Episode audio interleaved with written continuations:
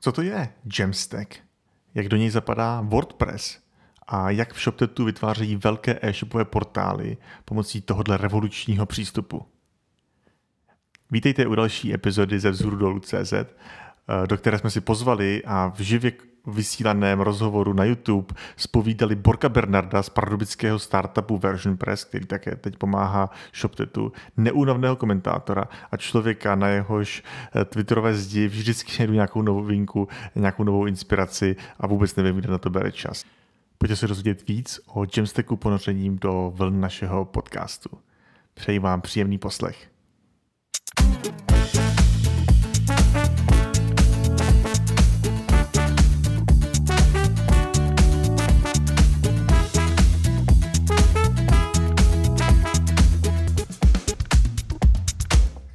Dobrý den, posloucháte podcast ze vzoru dolů CZ, ve kterém si povídáme se zajímavými lidmi kolem webdesignu a webového vývoje.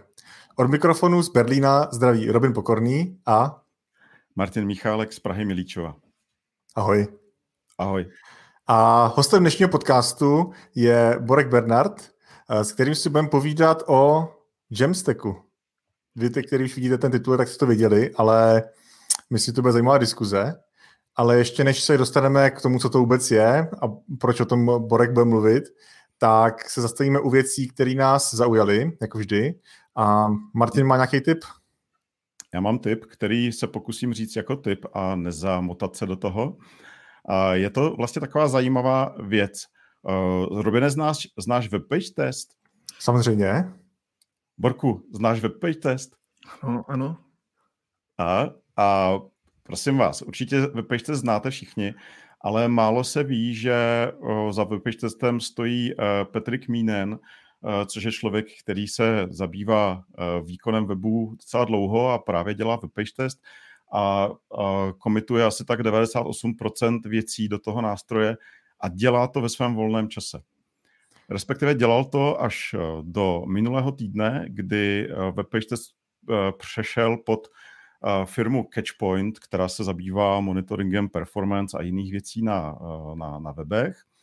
A je, je zajímavé, jak vlastně se na Twitteru spustila diskuze kolem toho, nebo taková jako lavina, lavina článků a svítů o tom, jak jsou všichni překvapení, že doteď běžel webpage test jenom na základě toho, že jeden jednotlivec ve svém volném čase po večerech kutil to je tenhle nástroj. Jenom připomínám, že na webpage testu jsou závislé úplně všechny performance monitoring nástroje, které si jenom umíte představit, včetně například SpeedCurve, které já intenzivně používám. A, a je, je, zajímavé, je zajímavé, že se to vlastně vůbec nevědělo.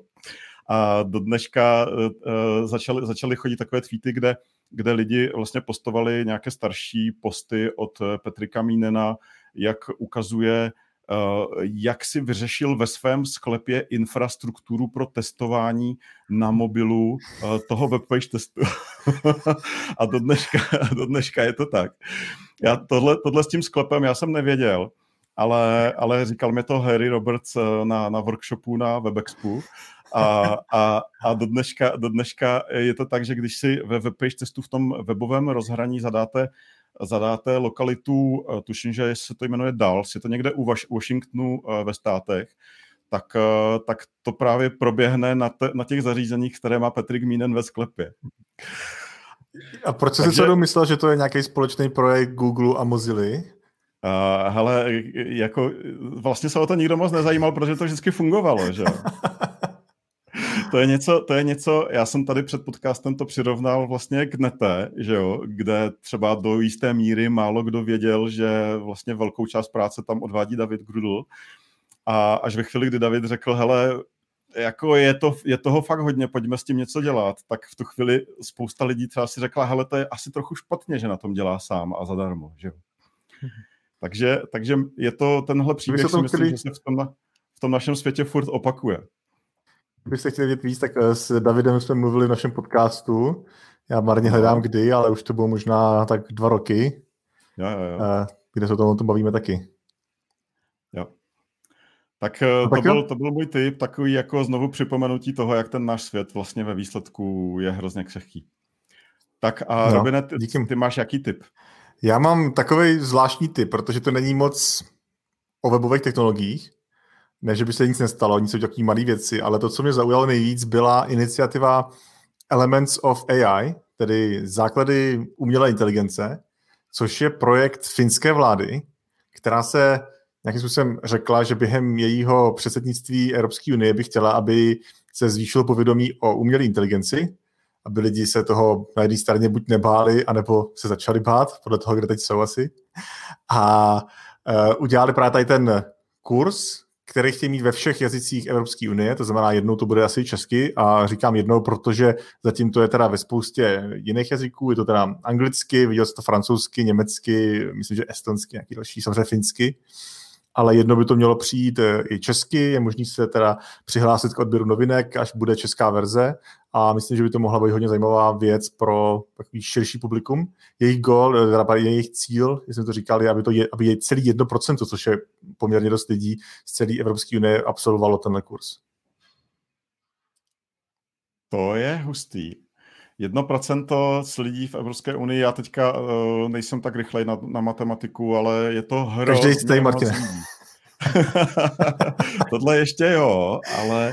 Já teď nevím, jestli Evropská unie, abych, abych, se, abych se neto nestrapnil, ale myslím, že nějakých 400 eh, milionů lidí v Evropské unii. 400 milionů lidí, takže to znamená, 4 miliony 40, lidí. 40, tak těžký to... Ne, 4, jo, 4.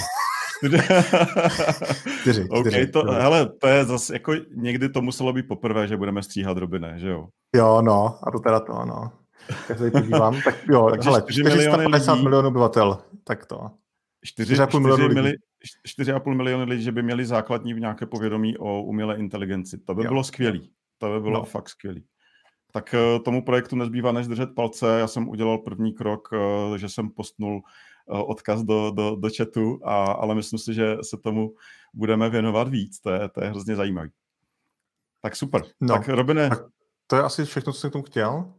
Mm-hmm. No a teď se můžeme vrhnout na náš, naše hlavní téma a to je Borek a Jamstack. A to teda jedno, jedno z toho je reálná osoba, to je Borek. To druhý je... Co je to druhý, Borku? No, to je dobrá otázka. No, jako Martin si přál, aby jsme to rychle definovali a pak šli dál a to teda jsem jako zvědavý, jestli se nám podaří. Tak já zdravím z Pardubic, aby jsme to doplnili, zdravím všechny. Snad nám nikdo nevleze tady do obýváku, takže snad nám bude dopřán klid. No a ten Jamstack, já jsem, jsem, musím se přiznat, že jsem si je tak trochu jako musel vygooglit, co, co to vlastně je, jo, protože já mám subjektivně pocit, že jako v Jamstackových technologiích dělám posledních několik let ale pak, když jsem se koukal na ty definice, tak jako to asi tak úplně není Jamstack. Jo. Například my děláme hodně v Next.js a to je za mě Jamstacková technologie, i Versal, ta firma okolo vlastně teďka slovo Jamstack hodně používá. Dřív používali třeba serverless nebo cloud hosting a tak dále. Dneska se zaměřují na ty frontendové scénáře, na Jamstack, ale přitom dalo by se říct, že uh, ty aplikace v Nextu napsané jsou často serverově renderované, nejsou nepodobný třeba PHP nebo Ruby on Rails a v tomhle to jakoby není Jamstack, takže uh, já sám si nejsem tak... úplně jistý a jestli vy, vy vlastně na to máte nějaký názor, co to vůbec je, tak by mě to docela zajímalo. Eh, tak možná, Borku, eh, nejdřív, co znamená teda, ty, jo, tak pojďme říct teda z definice, máš JAM, to je teda anglicky jam, ale to asi není jako, že si to patláš, jako že máš špagety kód nebo jam. Jo, znamená, aspoň pojďme říct. No. Pojďme aspoň říct teda, co znamená to, ta zkrátka JAM. Jestli teda to. Špagety, jo, dneska to je jam, jako jenom no. se to přesunulo z backendu na frontend. Ale tak to, to jo, by, jo by mělo znamenat JavaScript, A by mělo znamenat APIs a M jsem si původně myslel, že znamená Markdown, ale je to markup a dokonce za mě docela důležitě je to jako pre-rendered markup. Je to něco, co mhm. se stane dopředu, aby to mohlo být na CDNC. To mi jako připadá hrozně důležitý. Přitom je to mhm. třetí písmenko, takže se to často opomíjí. No a ten stack je prostě jako, že se to dá celý dohromady. No. Takže to by asi měla být ta definice, ale vlastně ty nuance tam spatřují celkem velký, jestli se na to díváme třeba z pohledu toho, jakou experience mají ty, ty lidi, co s tím interagují s těma stránkama, nebo jestli jde spíš o toho vývojáře a jakým způsobem to vyvíjí, v jakých technologiích. Je to takový docela zajímavý mix všeho. To je zajímavá, to je zajímavý rozdělení, který mě předtím nenapadlo. Ty to rozděluješ podle toho uživatele vývojáře. Je pravda, že celou dobu si viděl Jamstack spíš jako vývojářskou věc? Mm-hmm.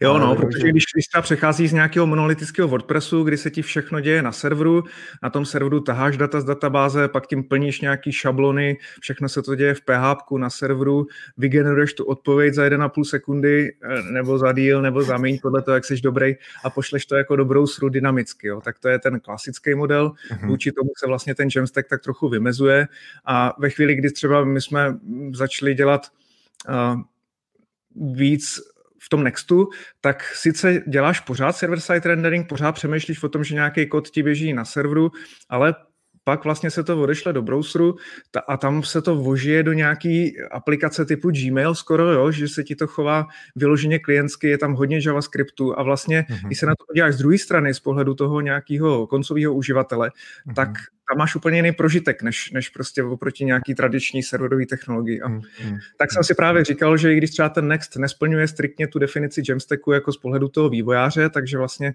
ten zážitek toho uživatele je dost ve výsledku podobný.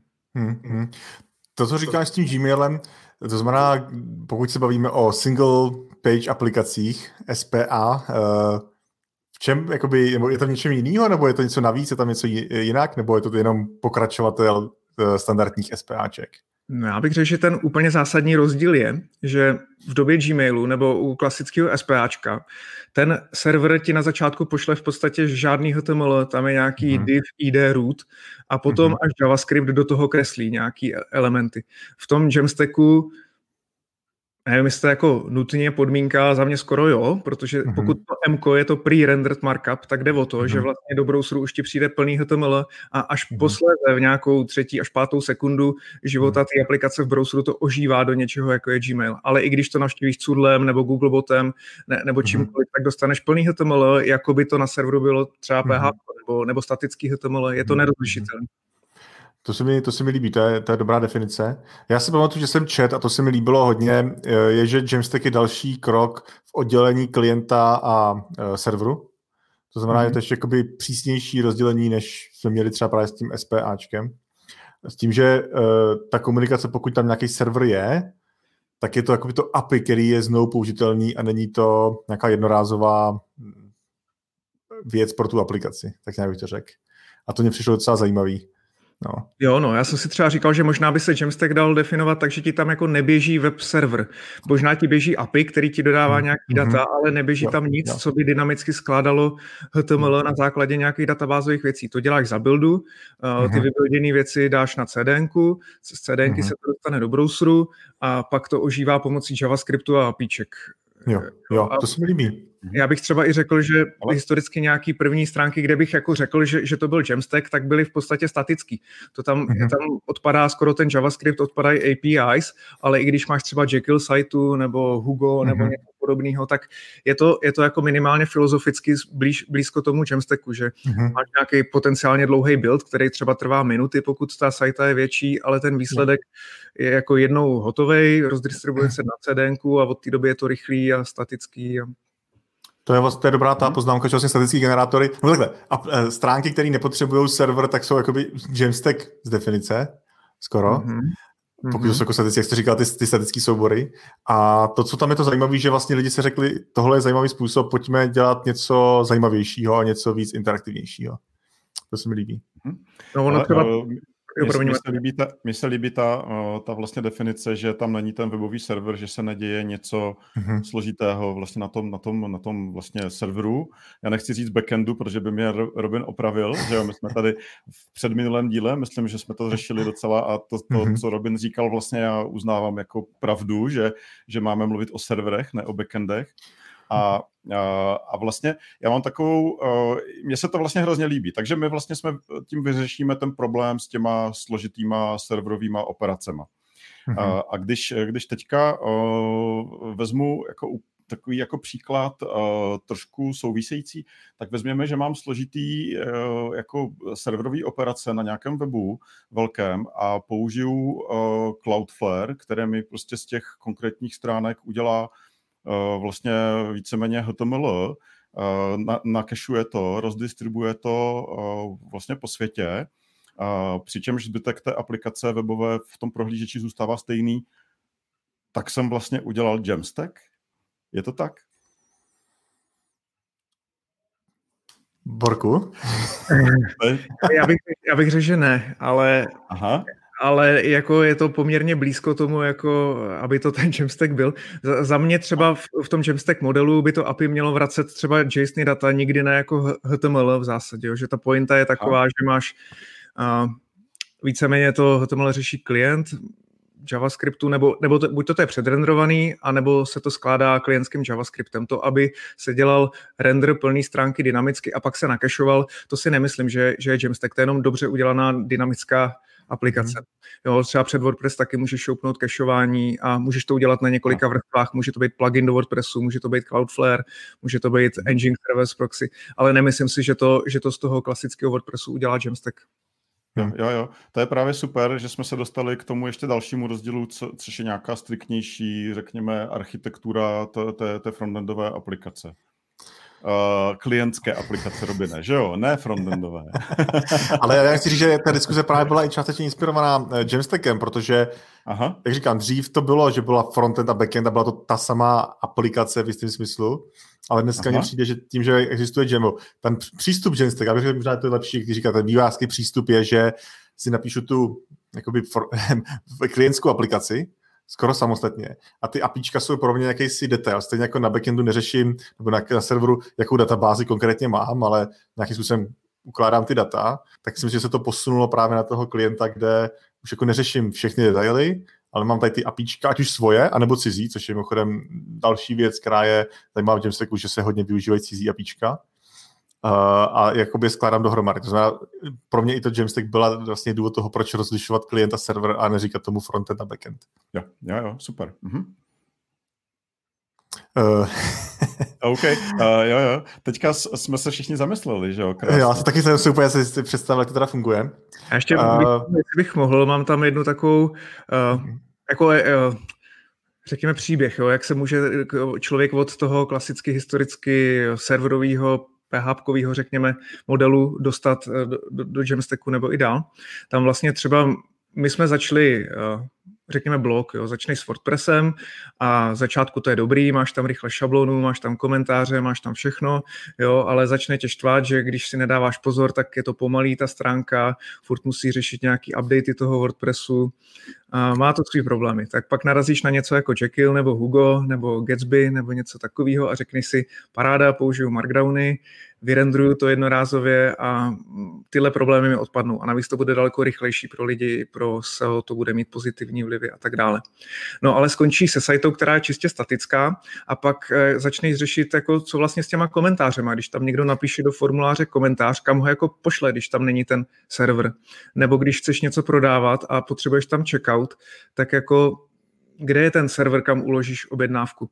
A tohle vlastně si myslím, že Jamstack je tak trochu reakcí na to, že byla jakoby éra těch uh, dynamických jazyků, plně serverových, pak byla éra těch čistě statických a Jamstack je jakýsi vyvážení zase zpětně, aby si mohl dostat tu funkcionalitu, co potřebuješ na složitějších webech, ale neřešíš to už eh, plně dynamickým serverem, ale řešíš to specifickýma apičkama, klidně od třetích mhm. stran. Eh, na checkout použiješ něco od jedné strany, na komentáře použiješ službu od jiné strany a takhle si to vlastně naskládáš. Vyvíjíš primárně klientsky, ale pak to doplňuješ eh, s serverovými službičkama, mikroservisama, který ti dávají smysl pro tvůj konkrétní web. To je dobrý. Máš nějaký jakoby, tip na nějaký tady ty služby, které třeba často používáš? Nebo... No, na ten checkout se dá použít uh, od Stripe nebo od Shopify mm-hmm, na komentáře. Existuje mnoho služeb. Uh, v principu můžou být takový, že buď to ti dají malou javascriptovou knihovnu, která ti přímo uh, natáhne ty HTML elementy do tvé stránky, anebo to vyřeší iframem. Mm-hmm. Mapy můžou být další příklad. Potřebuješ Google mapu, jo, tak si tam typicky prdneš iframe. A mm-hmm. Prostě je to takový mix různých služeb, který, který v zásadě přidáváš do tvý statické sajty, takže máš kombinaci ty rychlosti a ty dynamické nebo složitější věci řešíš mikroservisama. Mm-hmm. To je zajímavý. Já jsem se tě... No, povídej, Robine. Já jsem s Martinem chtěl rychle tady navázat, jenom rychle říct jako o AMP něco, protože si myslím, že součástí toho, toho uh, Jamstacku je i ta distribuce těch hmm, toho markupu, dejme tomu vygenerovaného, který je do jisté míry nezávislý tím, že to je jakoby čistě klientská věc na tom, kde běží. To znamená, může to být kopie na stovkách, tisícovkách CDNek, anebo to může přijít jakkoliv jinak. a jak říkal vlastně Borek, že ty věci vkládáš buď tak, že tam nějaký napíš vlastní JavaScript, nebo nějakýma komponentama, tak v tomhle směru já si myslím, že třeba AMP funguje podobně, dejme tomu, s tím, že máš větší omezení na to, co ten JavaScript umí, tak to je taková jenom suvka. Mm-hmm. Jo, jo, je to AMP, vlastně povinná skoro, ne už. Jo, jo, uh, to jsme museli říct, že jo. A jinak, uh, jinak samozřejmě je to vlastně podobný příklad jako s tím Cloudflarem, že je tam vlastně upravená ta, ta distribuce eh, tak, aby, aby vlastně šlo jenom o konkrétní HTML stránky, protože Google ti taky vezme HTML jenom výsledné a je tam nějaký striktní způsob, jakým je napsaná ta, ta, ta vlastně potom eh, klientská aplikace, ta klientská mhm, část. Mm-hmm. Já jsem se ještě, uh, Borku, chtěl vrátit o krok zpátky. Uh, my jsme to tady několikrát zmínili a to jsou static site generátory. Uh, já jenom, jestli, jestli jsem tě dobře pochopil, tak vlastně Jamstack chápeš jako další evoluční krok po static site generátorech. Já jenom připomenu, aby si posluchači to dokázali vybavit a doufám, že to nemrvím, tak eh, Jekyll, tuším, byl takový jeden první významný. Hmm. Uh, Hugo je teďka populární, uh, uh, takže, takže je, je to tak, že vlastně static site generátory řešili tu, tu věc s tím, s tím vlastně serverem, s, tím, s tou performance na serveru, ale chyběl tam, chyběla tam ta interaktivita, takže to tam dodává ten Jamstack. Jo, já to tak vnímám. No. Ten Jekyll je docela spojený s GitHub Pages historicky, že si mohl mít prostě v repozitáři nějaký markdowny a oni na to pustili toho Jekylla a vypublikovali ti to na nějakou doménu, to používalo hrozně moc open source projektů. Ale ten Jekyll, nebo i Hugo, já jsem do toho nikdy osobně nešel, protože je to jakoby další šablonovací jazyk, co se musíš učit.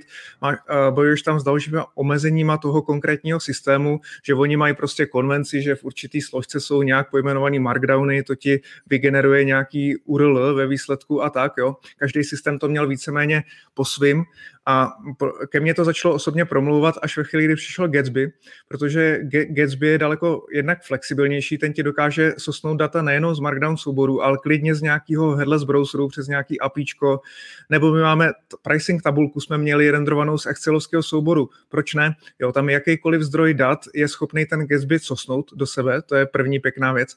A druhá dobrá věc, co mě na tom přišla, je, že používalo vlastně Java, on byl JavaScriptový, oproti Hugu, který je v Go Go a Jekyllu, který je v Ruby, myslím, Jo, tak mhm. tady najednou pracuješ v technologii, která je hrozně přirozená na to ožití v tom browseru. A tam mi to začalo dávat smysl, jo, že ty vlastně to, ty šablony najednou nejsou nějaký custom jazyk, ale je to React, ve kterým stejně píšeš. A pak ti ta aplikace ožije v tom browseru a ty dál pokračuješ v Reactu.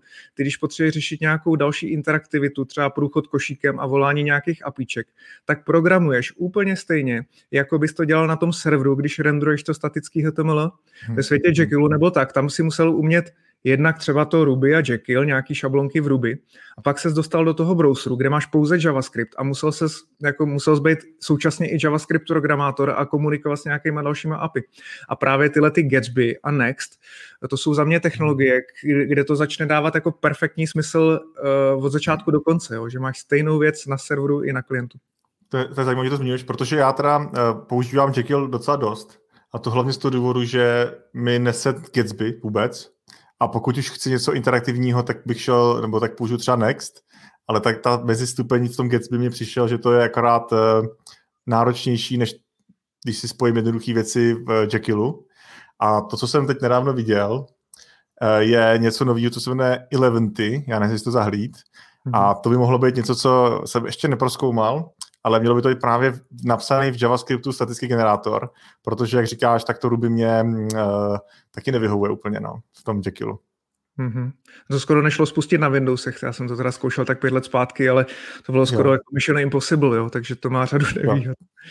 To, to mě naštěstí teď ne to, ale je pravda, že se, jakoby, jak neznám vývoj v Ruby, tak jsem měl nějaký problémy s tím, jak je to v Macu, nějaká verze, nějaký další věci.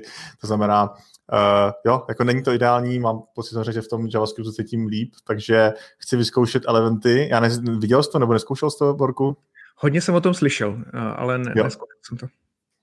Tak to může být dobrý nebo špatný, no. Ne. Jo, jo. A já jenom, abych uh, trošku jako přidal uh, body tomu, tomu elementy, taky jsem o tom slyšel, ale ještě uh, chci k tomu říct, že uh, zatím stojí uh, člověk, uh, který se jmenuje, a teď mi to vypadlo, Zach a nechci komlit jeho, jeho příjmení, ale je to ve, eh, v komunitě frontendových designérů známý člověk, který se zabývá webfontama, jak, hmm. jak způsobem vykreslování, performance, uh, Zach L a dál, už to nechci komolit, tak dám, to dám potom. Já myslím, že to je Letterman. Do, Letterman, jo, no, něco Letter, takového to bude. No. Nechtěl jsem si, netroufal jsem si to z hlavy vytáhnout. A, takže, uh, takže je za, zatím poměrně známá postava, tak uh, věřím, že to díky tomu může být populární poměrně. Dobře, Super. tak teď jsme bavili se o těch statických generátorech, to si myslím, že nějak asi víme, nebo možná, hm, možná je to ještě zajímavější, že statický generátor, proč potřebuje statický generátor vlastně, proč to nenapíšeme všechno v ruce? No, typicky přecházíš jako z CMS. To není to tak, že, mm-hmm. že bys šel, máš HTML sajtu a přepisuješ ji do statického generátoru, mm-hmm. ale podle mě většina lidí do toho jde, že mají WordPress nebo Drupal nebo něco mm-hmm. takového. A už už ty updaty a že se jim tam někdo hackne a potřebují 20 pluginů a tak, tak prostě jsou vývojáři, jsou schopní otevřít IDčko, jsou schopní tam něco udělat a než psát, já nevím, 150 HTML souboru od ruky, tak je jednodušší napsat 150 markdownů a nechat si to vygenerovat mm-hmm. nějakýma šablonama. Jo. Takže mm-hmm. tam mně to připadá jako přirozený, že tohle lidi udělají a skončí vlastně s nějakým statickým generátorem. To je takový uh, trošku návodná otázka, protože já jsem se chtěl zeptat, a ty markdowny píšou v ruce, nebo co, jak se, co se s nimi děje? Jak se tam dostanou do toho, aby se vygenerovali? No, já je třeba jako moc rád píšu v ruce a připadá mi to jako jedna z velká výhod. Uh, Okay. Vlastně celého toho workflow, řada dokumentačních site dneska po, k různým projektům, mm-hmm. ať už to je React nebo něco, má tlačítko Edit on GitHub a ty vlastně úplně standardním workflow můžeš upravovat dokumentaci jiných lidí, což je fantastický oproti nějakému cms kam potřebuješ mm-hmm. login, musíš být v korporátní síti nějakého Facebooku, abys tam něco přidal nebo něco. Tady najednou můžeš vlastně posílat pull requesty na čistý markdowny a to mi připadá super. Na druhou stranu si to nedokážu představit třeba u New York Times, kdyby měli nějak staticky generovaný to všechno. Tam musí mít nějaký editorial workflows, musí mít role, musí mít drafty, musí mít previews, jo, ta, tam je to složitý a tam je to na CMS jednoznačně. Takže dokud to je, jednoduchý, já preferuju Markdowny jako soubory prostě na disku nebo na GitHub, v GitHub repu jo, jo. a jakmile mm. to je mhm. složitější, tak CMS. Jo. Uh, mě tam zaujalo to, co jsi říkal s těma draftama, protože to je vlastně další věc, kterou díky uh, Jamstacku můžeme mít, je, že je vlastně extrémně jednoduchý vytvořit preview té stránky, uh, toho, jak bude vypadat uh, ten článek nebo něco takového, aniž bychom to zadali na tu veřejnou adresu. Ale jinak vlastně ten balíček je úplně stejný. Vlastně jenom vytvořím další balíček a v jednu chvíli teda prohlásím za ten, který je správný. Uh, zkoušel jsi takovéhle věci? No, to je jako fantastický. My používáme Versal, dřív jo. Site Now, a to vlastně funguje nejenom pro sajty, ale pro libovolné projekty. Tam vlastně pušneš kód na GitHub a za dvě minuty ti přijde odkaz na nějakou unikátní URL, kterou nikdo neuhodne a tam je ta daná aplikace tak, jak zrovna vypadá a vždycky bude vypadat a můžeš jo, to navštívit jo. za rok a furt to tam bude. Takže to je opravdu fantastický na těch jako statických věcech. Jo, to se mi taky líbí. No, mm-hmm. no. Můžu do toho na chvilku vstoupit. Máme tady komentář uh, od Jiřího Kratochvíla. Uh, tak jenom takový tip asi pro naše posluchače mm-hmm. a diváky. Uh, píše o GridSam uh, nebo Next pro Vue.js a jako, jako vlastně adekvátní, adekvátní uh, Next je adekvátní Next.js, pokud si to dobře pamatuju, GridSam uh, bohužel neznám. Neznáte kluci náhodou? Neznám, GridSam neznám. Hmm, tak jo, tak dáváme jako... Obojí, to vypadá opravdu jak přes kopírák ten Next. Eh, v něčem lepší, musím říct. Zdálo se mi to v něčem ještě pokročilejší, ale nemám s tím jako přímou zkušenost. Já obecně hmm. jsem spíš fanda Reactu než Vue. Mně ten obecně model mentální připadá jakoby jednodušší a správnější, když to tak řeknu. Uh. Takže, takže jenom z dálky sleduju ty věci, co se dějí kolem Vue, protože ten jejich jako hlavní vývojář, to je prostě genius, jo, a ten má úžasné nápady. Akorát Vue je na mě, za mě jako další šablonovací jazyk, který mi připadá zbytečný, jakože já ho nepotřebuju, mě stačí, stačí React. Jasně, jasně. OK, tak uh, škoda, že tady ne... No, uh, možná, že je dobře, že tady nemáme nikoho, kdo by bojoval za view, že jo, aktuálně, protože by se nám prudce nyní změnilo téma podcast. To by se nám změnilo, a tak naštěstí nemáme, ale my jsme podcast, my si zveme hosty, můžeme si někoho pozvat, abychom byli vyvážení zpravodajství. Přes... Abychom si mohli pozvat někoho z modrého týmu i z fialového ano, ano, týmu. Přes, přesně tak. No. Super. Tak, uh, Tak Já jinak jsem... Grid, pardon, ještě Jiří Kartakvil dodává, že Grid sám je něco jako Gatsby, tak jenom, aha, aby jsme aha. to upřesnili. Uh, tak děkujeme za tip a jinak už nebudu skákat teďka chvíli do řeči. Dík. Já jsem se chtěl vrátit k těm uh, CMSkám, protože v těch má samozřejmě Borek uh, nějaké zkušenosti, hlavně teda s WordPressem předpokládám. A ty jsi říkal, že pokud by to bylo něco složitější, že bys použil CMS. To znamená, vylučuje se mít Jamstack a CMS? No můj názor je, že právě vůbec. A i teďka v posledních pár dnech byla hrozně zajímavá konverzace mezi Matem Mullenwegem, což je zakladatel WordPressu a šéf firmy Automatic mm-hmm. a nějakých, myslím, někoho z Netlify to bylo. Jo, mm-hmm. a mhm. docela se právě jakoby ty, ty lidi z Netlify nebo z těch jako zatím minoritních uh, Jamstackových platform se snaží vyhradit vůči WordPressu, protože jim to jako přináší uh, uši, jo, a zájemce je to jako lákavý to udělat. Na, na druhou stranu, já si nemyslím, že to je takhle postavený, že jsou vyloženě proti sobě, protože ten WordPress je možná jedno z nejlepších headless CMS. Jo. Ty sice by default tam máš uh, ten HTML výstup, ale nemusíš ho mít. Ono to má REST API, má to GraphQL API, a kdyby třeba ještě existoval nějaký pěkný serverless hosting, že ti ten WordPress ani nemusí běžet celou dobu, ale prostě se ti zapne, já nevím, v pátek odpoledne tam posíláš nějaký blogpost, tak na tu hodinku je zapnutý, Uh, pak se spustí build uh, Jamstack sitey nějaký statický, hmm. tak to jakoby si stáhne data z WordPressu a pak se ten WordPress uspí a zase třeba já nevím, tři dny čeká, než budeš psát znovu, jo. Takže kdyby se spojil ten serverless model a headless WordPress plus Jamstack site, ať už v Gatsbym nebo v Nextu nebo v čemkoliv, tak za mě to je velmi dobrý model. Mm-hmm.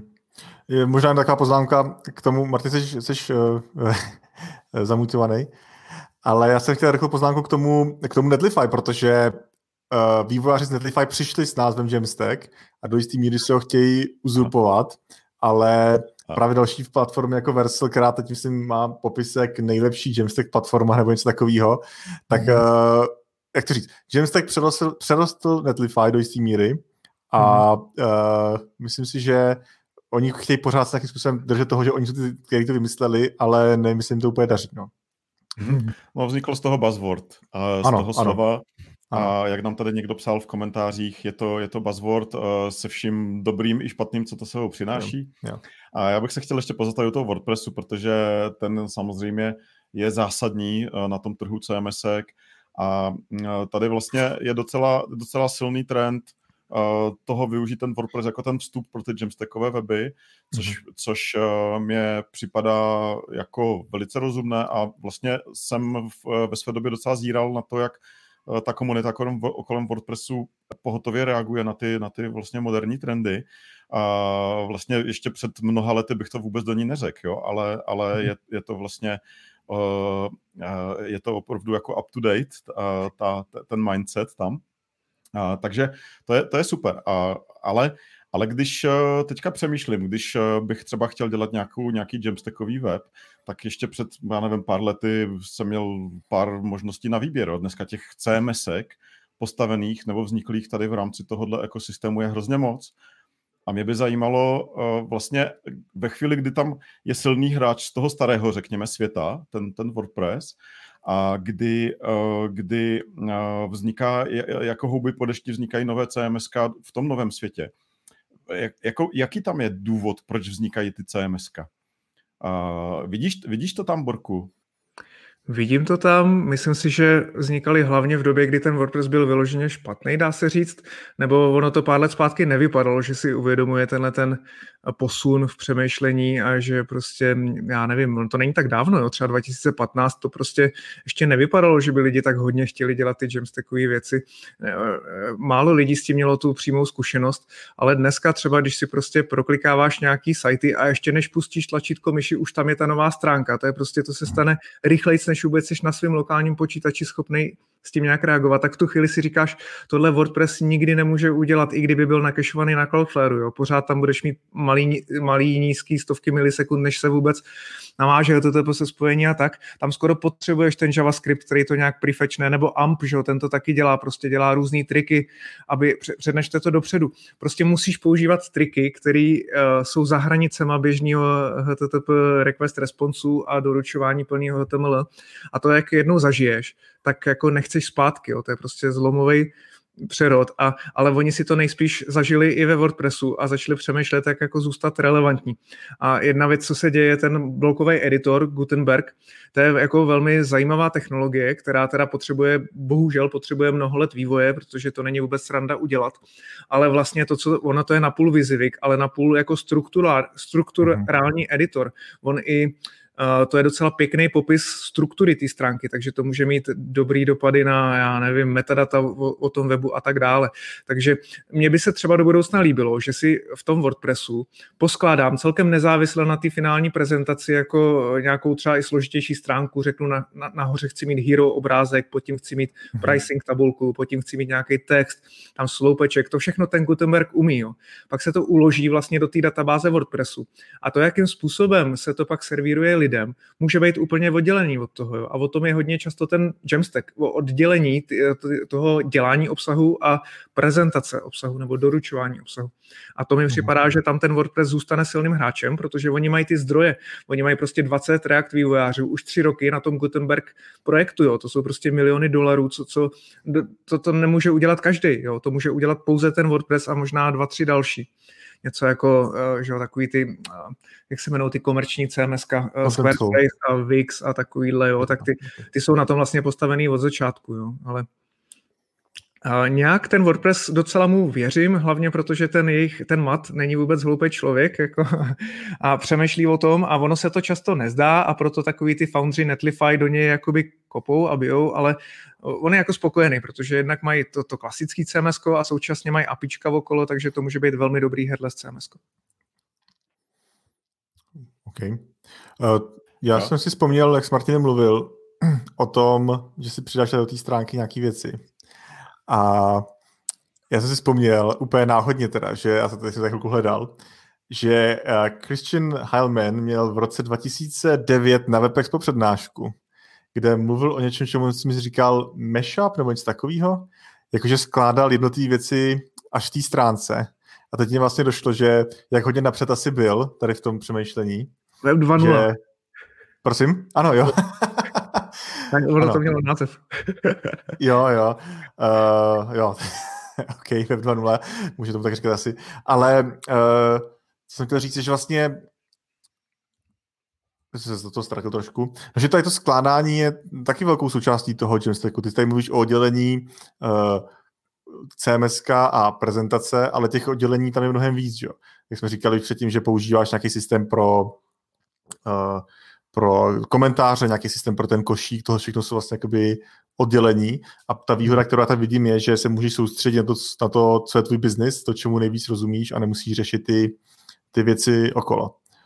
Uh, No, no tohle je a... hrozně zajímavý, to právě kritika eh, z pohledu eh, Mata Mullenwega, jako za WordPress mm-hmm. kritika tohohle Jamstack modelu je právě to, že musíš si to poskládat z mnoha a řešíš billing s deseti firmama a řešíš apič, různý apička jo. a různý dokumentace deseti různých firm a možná oni nad tím přemýšlejí tak, že ten WordPress, tím, že je relativně jako monolitický, pokud mm-hmm. bude za apičkama, tak jakoby jeden WordPress skrze standardizovaný ekosystém pluginů, třeba WooCommerce na, na uh-huh. e-shopy a komentáře to má vestavěný. Jo, vše, všechno tohle má nějaký HTTP endpointy a jejich idea je, že si spustíš headless WordPress, naházíš uh-huh. do toho nějaký v zásadě backendový pluginy a máš všechno tohle pod jedním billingem, jo, třeba, což jo, může být jo. jako zajímavý. Jo.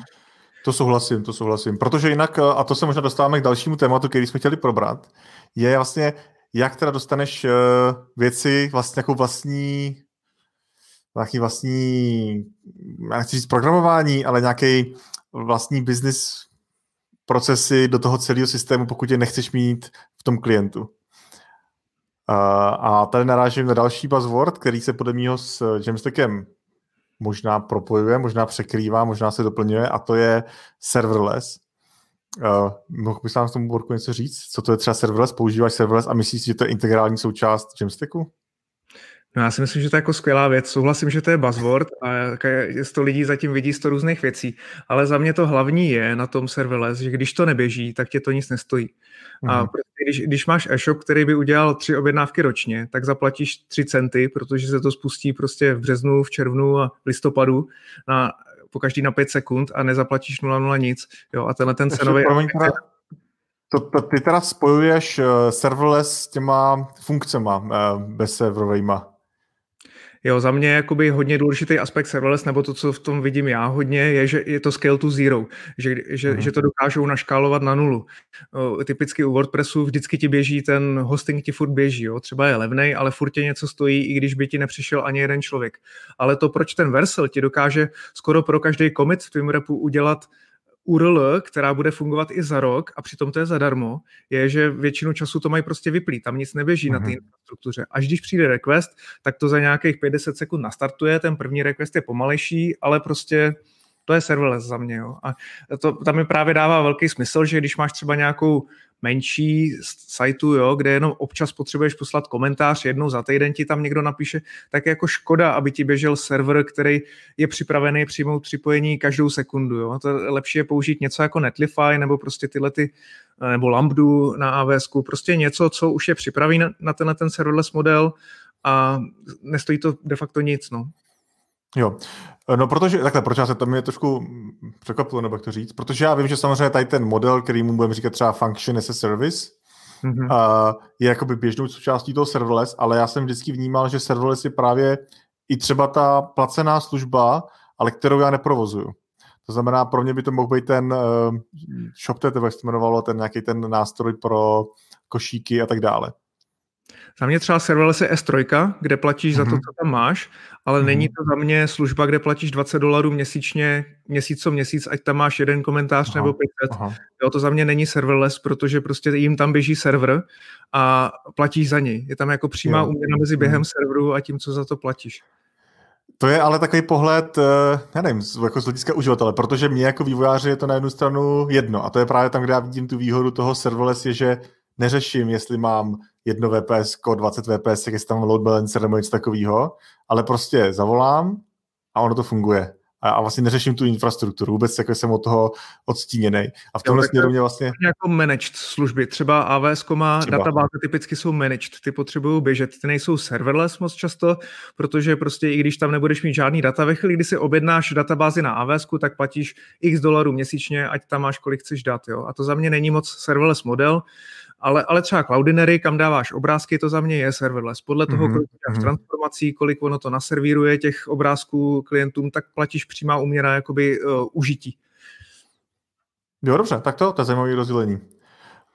Um, tady s tím ještě napadá jedna služba a to je Firebase.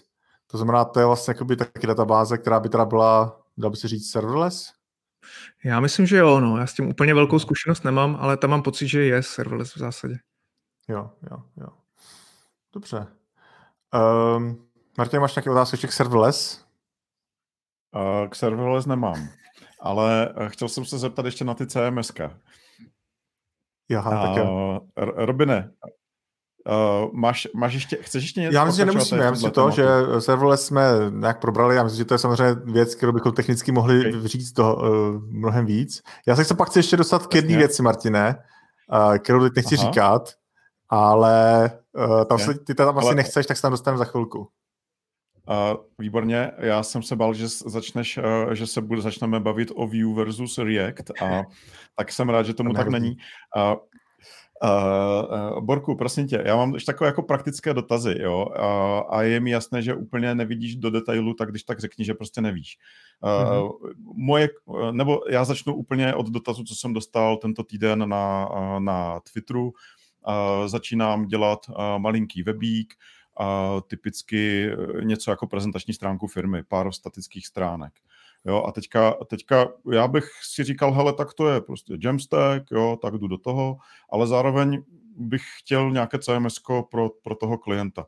A vzhledem k tomu, že do WordPressu zase tak moc nevidím a přijde mi hrozně robustní, tak bych se koukal po nějakých nových malých cool CMS-kách, ale zároveň, aby to nebylo úplně od nějakého jednoho šlobrdy uh, někde z Dalsu uh, u Washingtonu, jo. Hmm. Uh, ale um, jo, jestli mi rozumíš, aby, aby to mělo nějakou popularitu a splňovalo to tady tohle. Um, uměl bys hmm. poradit? To vůbec nevím. Jako já jsem vždycky Aha. z toho úplně natrní, jak to udělat. Jo. My, my, tím, že jsme Aha. programátorský tým, tak pro nás není problém si udělat třeba tu Gatsby sajtu, když má být statická nebo Next. Jo. Ale pak zase, Aha. kdyby do toho marketingoví lidi měli něco přidávat, tak tak je to složitý. Najednou potřebuji pušovat commit a nějaký build step jim něco vygeneruje, to je pro ně úplně jako cizí. Jo. A pokud Aha. někomu třeba vyhovuje ten WordPress, tak já s tím nemám osobně žádný problém. Jo. Aha, já obecně preferuji rychlost těch statických webů, ale nevím, no, pokud tam mají líst nějaký vyloženě marketingový lidi, kteří chtějí vizivik, chtějí tam mít Aha. login někam, no tak proč ne, no. Aha. Hele, a znáš trošku ty, uh, ty CMSK headlessové, jako Strapy, Netlify, jako zevnitř? Jako víš, jaké jsou mezi nimi rozdíly? No, jsou jako dost velký, třeba to Netlify CMS je hrozně zajímavý tím, jak je minimalistický, to pokud se nepletu, to je jenom takový malý UI v podstatě nad, nad plain souborama, který se dají push, push do GitHubu, jo, což je jako super, to se mi líbí moc. Pak jsou malý CMS, který to ukládají do své databáze nějak, tam bych musel líp pochopit, čím jsou lepší než jako WordPress, kromě toho, že se vůči němu vyhraňují, jo. Samozřejmě jsou jednodušší, když jsou tisíckrát mladší a menší, ale Aha. nevím, ten model je pak docela podobný jako u toho, u toho WordPressu. Pak jsou vyloženě headless CMS, který ti ani nedo, který ti nedávají šablony, vlastně nenechají tě vyrendrovat HTML a musíš si udělat z toho klienta v toho, tom Jamstackovém stylu, jo, tak aha, taky možnost, aha. jo. To, v podstatě jenom apíčka, no, pošleš jim, chci tady nějaký obsah a mají nějaký malý administrační UI, mají administrační UI, ale nemají tu šablonu frontendovou, což je taky mhm. zajímavý. Mm-hmm. A k tomu Netlify uh, to bude vidět možná i Robin. Uh, jak je to? Ono je to, to je vlastně projekt, uh, který běží uh, někde nějaké CMS, ze kterého vypadávají ty výstupy. Uh, jak to je? Ne. To je právě na tom, co se mi, na, na, proto mám Netlify CMS, jen abychom teda byli přesní, tak to se mi Aha. líbí, protože to je čistě teda z našeho, naší terminologie single page aplikace. Prostě dám stránku, tam, stá, tam stáhnu jeden JavaScript, který buď mám u sebe, nebo ho stahu z nějaký CDNky a pak je to nějaká konfigurace statická, většinou v nějakém YAMLu, která mi popisuje, v jakém repozitáři na GitHubu je ten zdrojový kód, kde jsou uh, blogové zápisky, jaký položky mají mít blogové zápisky a tak dále. A to je všechno, co tam je. A já jsem třeba ten problém, co ty říkáš, řešil taky. Znamená, mám malou stránku, chci, aby si ten majitel toho, té firmičky mohl tam měnit, já nevím, kdy na dovolený a tak dále. A ta, a ta situace je složitá, protože tohle funguje super, dokud máš GitHub účet a umíš anglicky. A mhm. jakmile jedna z těch věcí není pravda, tak najednou to je velký problém. A, a, to je, a podle mě skoro s každým uh, takovým tím jako zdarma uh, verzí nějakého CMS nebo tak. Takže já jsem tohle jsem zatím ještě pořádně nedokázal vyřešit. Takže ani to Netlify CMS by zrovna nedoporučil úplně někomu, kdo to no, chce pak takhle. klientovi a zadávej si tam data. To je otázka, jak často, protože od určitý úrovně se, se vyplatí se naučit to prostředí, vytvořit, ono tam nemusí to být GitHub budget, může to být přes to Netlify, Identity, nebo jak se to jmenuje, a, a jde to, a pokud to správně nastavený, tak to není takový problém, ale za prvý nastavit to správně je práce a pak to používání vyžaduje teda tak nějaký znalosti. Takže pokud se to mění tak často, se to vyplatí, tak podle mě super varianta.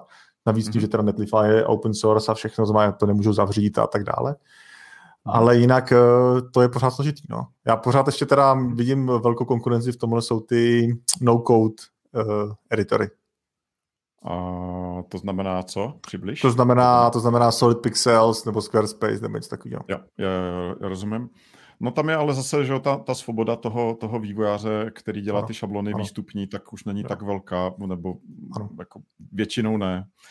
Uh, hele, uh, tady je komentář uh, k tomu, co já jsem, předpokládám, že k tomu, co já jsem řekl, ten use case obyčejného mm-hmm. webíku, tady Jiří to chvíli píše, že třeba Strapy je na to dobré. Víte mm-hmm. o Strapy něco? Já vím, že to je silné jméno, jako na té scéně, a, a tuším, že snad e, i v Praze byly nějaké meetupy kolem Strapy, že ta komunita je i v Česku neúplně ne, ne, nemalá. Tak, e, tak nevíte, nevíte náhodou. Nemůžete to úplně. Tak to dáváme jako tip prostě dál jenom.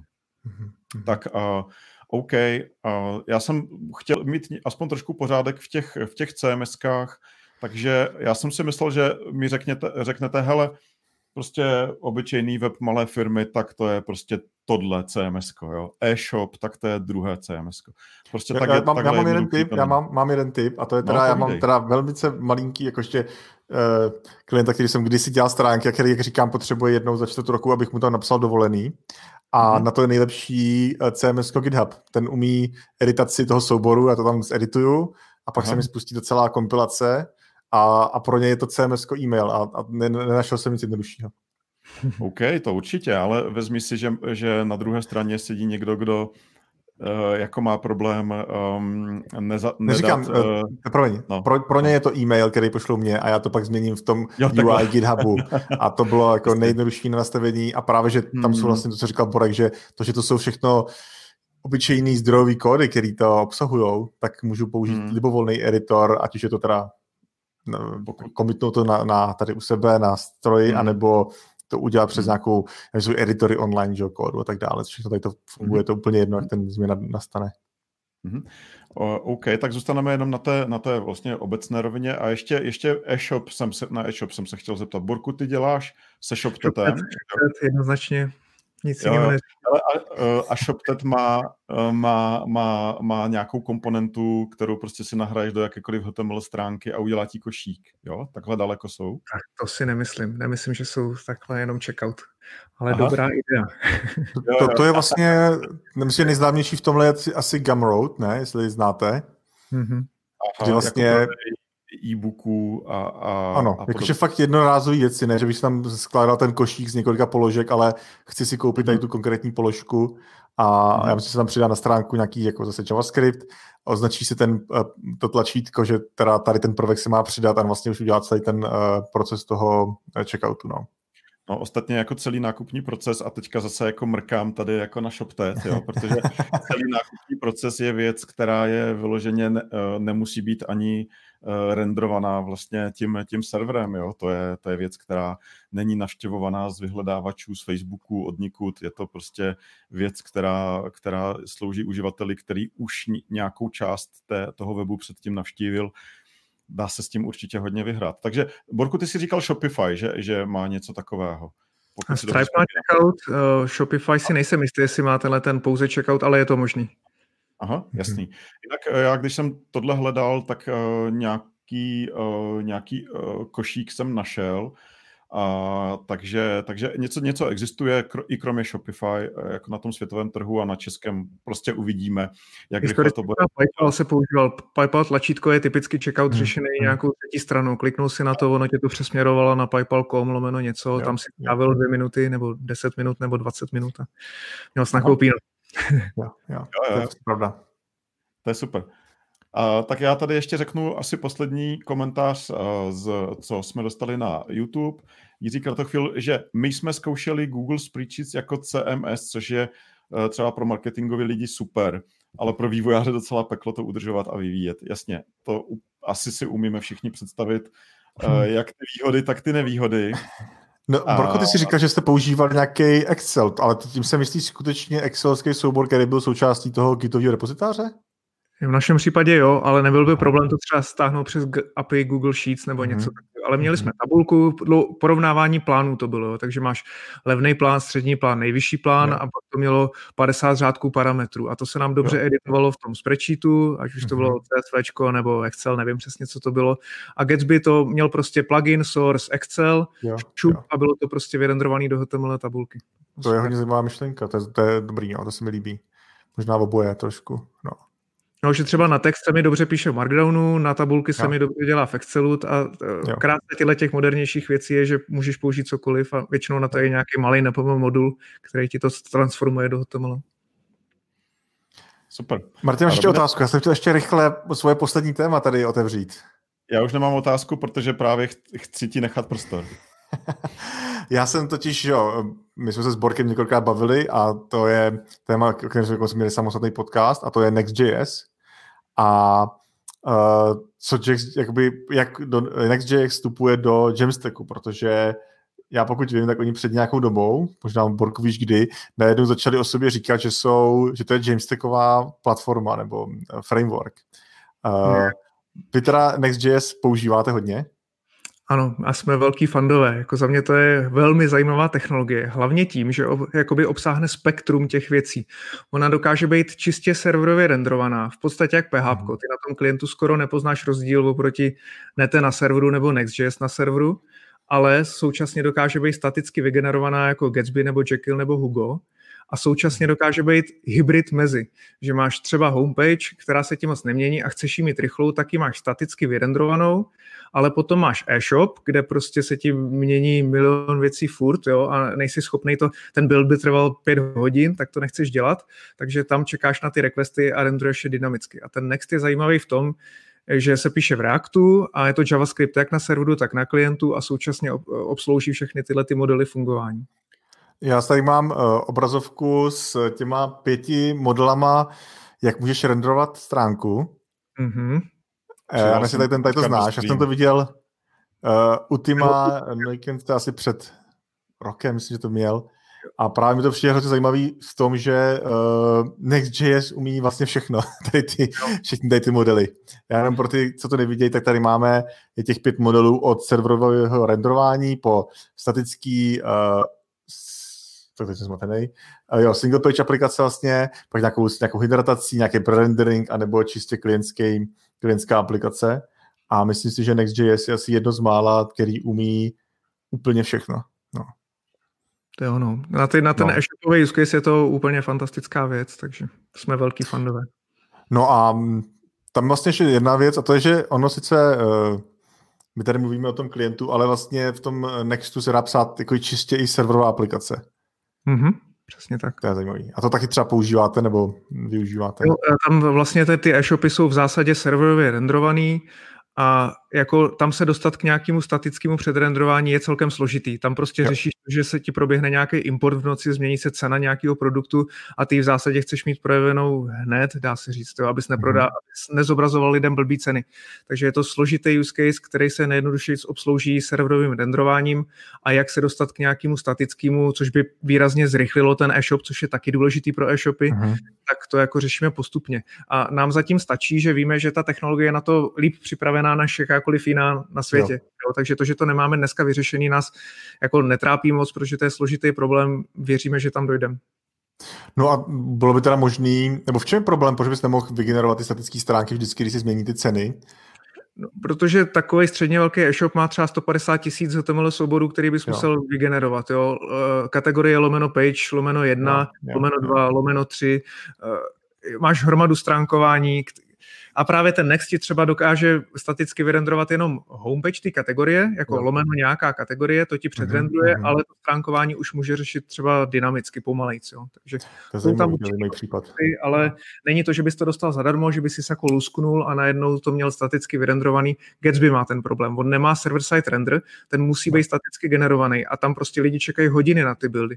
A proto Aha. oni, jejich řešení je udělat Gatsby Cloud, kde ti to paralelizují. Jo. Oni vlastně no, nevyřešili ten problém problém na té technologické úrovni, ale cloudově, že ti na to pustí 100 mašin a ty to prostě buildí paralelně.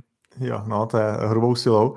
Ale uh, Gatsby ještě uměl nějaký ten inkrementální build? Uh, Nevím, jestli Next.js umí něco podobného?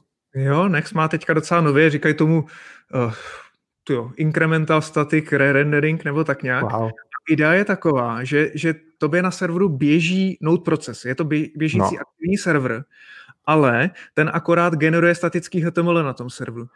No. Browser už vždycky dostane statický HTML, jo, akorát on se dívá, on pošle to statický HTML, který má od minula a podívá se, jestli, jestli to není moc starý. A když je to moc starý, tak si předrendruje dynamicky jakoby tu novější jo. verzi. Jo? Takže když dáš třeba stránce, že má minutovou platnost a e, ten request je po minutě a deseti sekundách, tak on pošle to minulý starý HTML a ví, že už by měl udělat nový, tak to trvá třeba pět sekund, pomalý databázový dotaz nebo něco. Uh-huh. Ale než se to vstane, těch pět sekund, tak pořád dostávají to zastaralý HTML ty, ty klienti. Uh-huh. Až ve chvíli, kdy má to aktuální, tak začne posílat tu aktuální a zase běží další timeout do, do dalšího. To je taková chytřejší cache, jakoby, to je dobrý, to se mi líbí. Je to hrozně zajímavá kombinace statického souboru a vlastně dynamického generování. A ty ale říkáš Node proces, ale to může být nějaká uh, funkce, nějaká lambda. No Next je konkrétně Node.js aplikace, takže to jako nemůže být nic jiného. On to dělá Next vyloženě. Eh, na Next přijde ten request, on jako ho obsluhuje, tak se jo, nej... jo. Nejdřív okamžitě odešle toho HTML, který má v cache a pak se dívá, nevypršela už náhodou cache, neměl by skonstruovat novější verzi a tak dále. To je vlastně zajímavý, protože já vím, že to jsem nikdy nedá neskoušel, ale Next.js může běžet buď jakoby serverless, to znamená, že se vydeployuje jako na ty lambdy, jak to funguje pro Versil vlastně, mm-hmm. anebo umí běžet jako samostatná Node aplikace. A vy teda používáte kterou z těch dvou variant? Vy deployujete na Vercel nebo my deployujeme na Vercel preview deploymenty a produkční uh-huh. deployment je dlouze běžící node proces Kubernetes. Ah, ah, zajímavý, zajímavý. A jak vám tady to funguje, tady to propojení, že uh, vlastně máte ty preview jinde, než pak tu uh, produkční stránku? Úplně bez problémů. Ten kód je furt stejný, ty aplikace se chovají, ať to je jako vybilděný do lamp nebo do mhm. dlouhoběžícího procesu, tam není žádný poznatelný rozdíl. To je, to je dobrý, že to jsem ani nevěděl, že to hezky funguje, no. To je dobrý.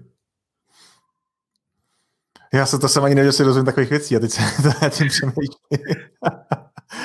no tak jo, já, uh, to je zajímavé. Já tady mám ještě otázku, kterou tady teda možná Martin psal, a to je, chci si vyzkoušet Jamstack. Jsem webový vývojář, možná víc pracuji třeba jenom uh, s něčím jiným, než jenom s JavaScriptem, a nebo dělám třeba jenom HTML a CSS.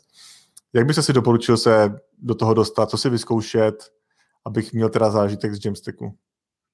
Já jako mně by přišlo nejlepší, kdyby to bylo vyvolané nějakou potřebou, že na tom webu jako něco chybí, třeba tam potřebuji checkout nebo komentáře. To jakoby přirozeně vede k tomu, že chtě nechtě ten člověk, ten web se stane jamstackovým webem. Jo? Uh, jinak to zkoušení, pokud si někdo chce pohrát s Gatsbym, tak já to jako doporučuji, jako otevře to oči v řadě, třeba jaká může být ta performance. Já bych tomu nevěřil, jo? Dokud, dokud, dokud si neklikáš nějakou stránkou a to načítání dalších stránek je rychlejší, než pustíš myš, jo? to prostě to nebudeš věřit, než, než to zažiješ.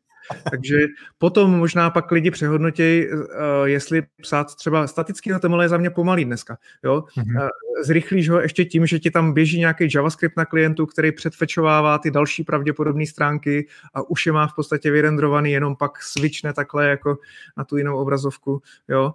To, to nedocílíš bez JavaScriptu, a takže tam, tam se dá hrát hodně. Super. Tak Borko, děkuji, že jsi byl naším hostem.